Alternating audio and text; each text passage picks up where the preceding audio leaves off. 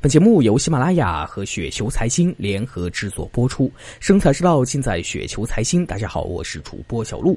那今天为大家选送的这篇稿件呢，来自于赣水寒关于复利的一篇文章。那在这篇文章当中呢，他是把复利呢是比喻成了毒药。哎，为什么会这么说呢？以下呢就是这篇文章的主体内容。在雪球呢流连的时间长了啊，总结一下，发现呢聊复利奇迹的人呢实在是太他妈多了啊。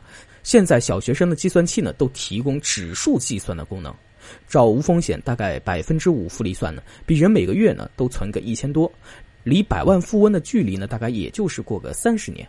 其实按照这个逻辑想呢，有时候还会觉得挺美滋滋的啊，过个三十年我就是个百万富翁了，想一想呢，都觉得有点小激动的啊。复利已经成了不少人的心理支撑，不少基金公司的宣传工具，大家呢都可以通过复利财富自由。仿佛呢，过段时间呢，大家都可以不用干活了，把笔记本甩领导的脸上呢，就靠复利了。那指数基金呢，已经被宣传的出神了，似乎指数基金定投呢，可以稳赚不赔。通过各种大 V 的宣传呢，指数基金取之不尽、用之不竭之类的一些概念呢，是生获了各种期待捞一笔的伙伴之心呢。我们都说脑子呢是个好东西，它是日用品，可是好多人呢，却把它当做装饰品，取之不尽，用之不竭。你买成国债不也是取之不尽、用之不竭吗？利率是万有引力常数，是金融产品基本的定价参数。无风险利率定义资产无损增长的速度。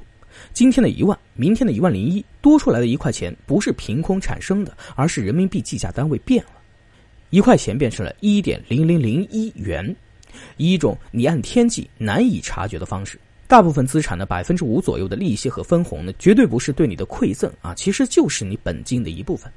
有意义的复利是来自于跑赢无风险利率，甚至是 GDP 增长部分的复利。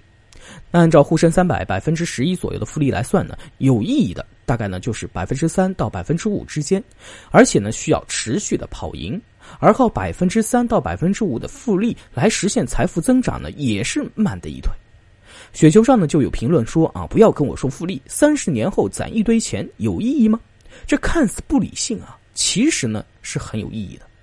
回到最初的道理，价值呢是凝结在商品中无差别的人类劳动，靠复利收息什么的，大家都财富自由了，那谁还来干活呢？谁来劳动呢？哪来什么价值创造呢？这是不可能的，至少在这个社会主义初级阶段呢是不可能的。大部分人都是需要靠持续劳动来维持，甚至提高自己的生活水平。君不见朗什么平呢？都多大年纪了，多有钱了，还出来各种什么站台啊？那接下来呢，我就开始瞎说一些结论了。第一点，赚波动的钱；第二点，赚优质资产的钱。这两项呢，都可以提供有意义的复利。第三点，好好工作，工资增长肯定会超过一堆 ETF 的增长率。那我今天呢是清仓了股票啊，等下一次目测呢是清错了啊，跟之前呢清创业板和证券 ETF 一样，另一个账户的同位股份呢继续是亏着的。民生银行呢继续给我们展示什么是劣质资产，百分之五点九资金成本的我呢，感觉我需要先活它个五百年啊，再向天再借五百年才能够回本。